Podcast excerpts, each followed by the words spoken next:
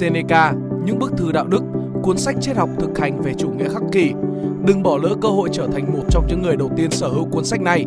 Hãy truy cập ngay Spyroom Store trên Shopee để đặt hàng.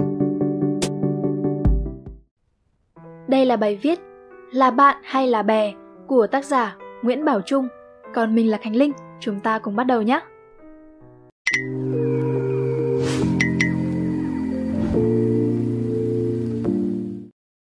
Hôm nay ngồi nghe lại Vợ ơi anh đã sai rồi của quái vật tí hon mà thấy chạnh lòng. Là bạn hay là bè, mình cùng nhau lẻ nhè, cho nhau câu vẻ câu đối, bạn ơi tôi đã say rồi.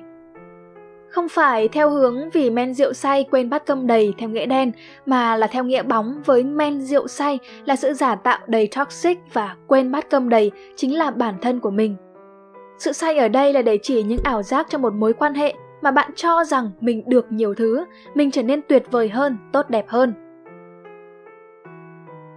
Mối quan hệ toxic. Cô A không giỏi giang, nhưng cô nhất quyết phải chơi với cậu B, cô C nào đó giỏi giang hơn cô, để cô được cậy, được nhờ, được mở mang và học hỏi.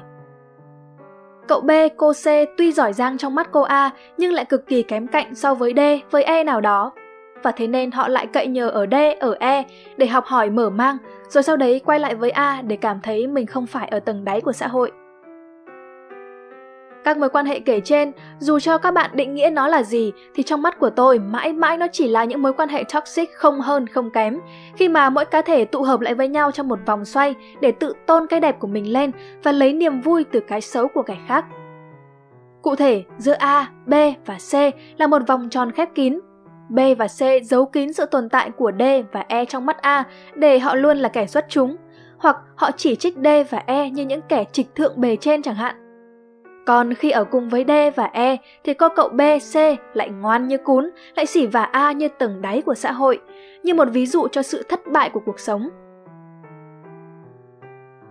Có một lần, có một cô bạn cũ cấp 3 của tôi post một câu status trên Facebook, và ngay từ lúc tôi thấy câu ấy, tôi bấm nút unfriend chỉ trong 1 giây mà không đắn đo suy nghĩ. A friend in need is a friend indeed. Người xuất hiện giúp đỡ ta lúc hoạn nạn là bạn bè thật sự. Về mặt ngữ nghĩa thì câu nói này không có vấn đề gì, nhưng vấn đề là nó xuất phát ra từ miệng của kẻ nào, với cách đối nhân xử thế và sử dụng các mối quan hệ để vượt lên trên trong cuộc sống như thế nào. Và dĩ nhiên cũng phải xem người bạn xuất hiện ở đây với mục đích và động cơ như thế nào.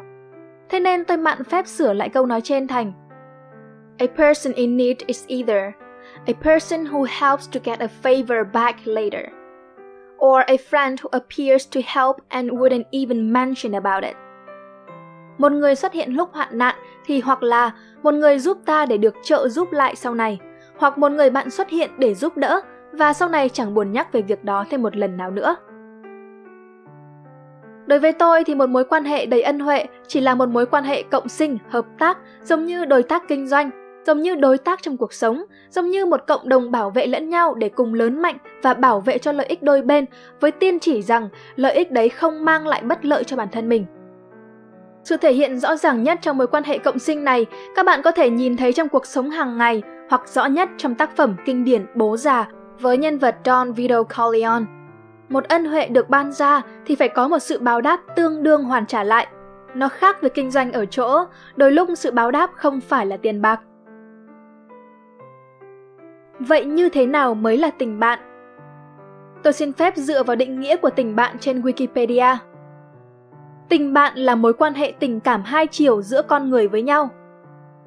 Tức là ngoài tình cảm ra thì tất cả những khía cạnh như là để thấy mình đẹp hơn, thông minh hơn, giỏi giang hơn, để bản thân khỏi thấy mình nằm chót sổ, để bản thân khỏi cô đơn, để có bạn bè mà chơi cùng, để cậy nhờ học hỏi, để thăng tiến trong cuộc sống, vân vân, đều là dấu hiệu của một mối quan hệ cộng sinh. Mỗi bên đều lấy của bên kia một ít để bản thân có thể tiếp tục tồn tại. Nếu không phải là về mặt vật chất, thể xác thì là về mặt tinh thần. Thứ duy nhất dành cho bản thân mình mà tôi chấp nhận trong một mối quan hệ tình bạn đó chính là tình cảm ấm áp, sự an tâm và chắc chắn mà mình có được qua mỗi lần tiếp xúc với họ. Hết. Ngoài ra, tôi không cần họ cho bất cứ điều gì trong cuộc sống, không cần phải bốc điện thoại mỗi lúc tôi cần gọi, không cần phải bắt buộc phải có mặt trong đám cưới, cũng không cần phải tiễn nhau đi trong đám tang. Chỉ cần họ xuất hiện trong cuộc sống này và mang lại sự ấm áp cho tôi, như thế là đủ. Quy tắc 3 lần của tôi. Bản tính con người vốn phức tạp, nên chỉ với một lần đánh giá, tôi sợ bỏ sót đi nhiều khía cạnh tốt của họ, hoặc chỉ vì một lý do nào đó mà họ phải hành xử như thế. Và sau 3 lần thì chính tay tôi tiễn họ khỏi cuộc sống của mình. Quy tắc này được đặt ra từ lúc tôi quyết định hạn chế số lượng người trong friend list Facebook của mình từ khoảng 1.000 xuống còn hiện tại là 170 người. Về lịch sử xuất hiện của cái quy tắc 3 lần này thì đơn giản là vì tôi từng ở trong một mối quan hệ bạn bè toxic nơi mà tôi thành cái thùng rác khi họ buồn rầu, cơ khổ, sa ngã, đăm chiêu và thu về thành cái bóng đen khi họ đã lấy được sự tự tin trở lại. Một mối quan hệ như vậy để làm gì khi mà mỗi ngày trôi qua đều phải nhìn vào phản ứng của họ, mong họ cũng xem mình quan trọng đối với họ, giống như họ cực quan trọng đối với mình. Phải nghĩ xem liệu mình có làm gì đó sai sót, có phải thay đổi điều gì ở bản thân nữa hay không. Cuối cùng không phải vấn đề nằm ở tôi, mà vấn đề nằm ở chỗ ngay từ đầu họ đã chẳng coi tôi là bạn, đã chẳng coi tôi là một phần trong cuộc sống, trong cái vòng tròn khép kín của họ. Thế nên, kể từ đó về sau, nếu có ai đó nói với tôi rằng "Chào mừng đến với hội ABCXYZ bla bla bla bla, hãy cảm thấy vinh dự." Hay là tôi lại thấy rùng mình nổi da gà. Tôi không muốn thuộc về bất cứ một hội nhóm hay vòng tròn khép kín nào, được mời đến với những giá trị của bản thân, phải chứng minh được mình có gì đó để được gia nhập, và sẽ bị họ cho vào quên lãng khi những giá trị của mình không phải là thứ mà họ cần nữa. Tôi chẳng hiểu nổi tại sao các bạn trẻ bây giờ lại cứ phải bám vào một hội nhóm nào đó để rồi ôm một mớ toxic ấy về mình. Sau đấy lại đi giải rác cái sự toxic ấy trong một hội nhóm khác. Để rồi cuối cùng lại cứ mãi than vãn rằng cái lũ này là bè chứ không phải bạn. Chính các bạn tạo điều kiện nuôi dưỡng con quỷ trong họ, tạo điều kiện để họ cảm thấy mình xuất chúng hơn, tạo điều kiện để họ hé nửa con mắt ngó xuống nhìn mình co quắp phía dưới cơ mà. Chính sự ham muốn được công nhận, được chào mừng gia nhập hội của bạn đã khiến bạn phải soi bản thân mình trong đáy mắt kẻ khác, những kẻ mãi mãi chỉ nhìn vào bạn ở tư thế bề trên hoặc với tư thế xun xoe nhờ cậy, bợ đỡ xu nịnh. Nếu bạn biết mình là ai, bạn sẽ tìm được bạn. Nếu bạn không biết bản thân mình muốn gì, có thế mạnh nào, điểm yếu ở đâu, thì phản ứng đầu tiên sẽ là cố gắng soi qua một cái gương để nhìn thấy. Và cái gương ở đây như tôi nhiều năm trước đã làm là trong đáy mắt của kẻ khác. Ấy là lúc bạn nhìn thấy cái tôi của mình méo mó, vặn vẹo và vô nghĩa đến đáng thương.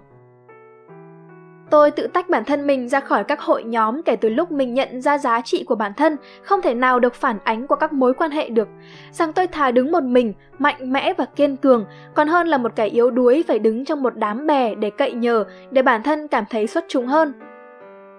Tại sao con người không thể cứ sống với nhau bằng tình và nghĩa nhỉ? Hy vọng rằng các bạn sẽ thích video lần này. Đừng quên ấn like, share và subscribe để ủng hộ chúng mình nhé. Và nếu các bạn cũng thích những nội dung như trên thì hãy đăng nhập vào spiderum.com để tìm đọc thêm nhé. Còn mình là Khánh Linh. Bye!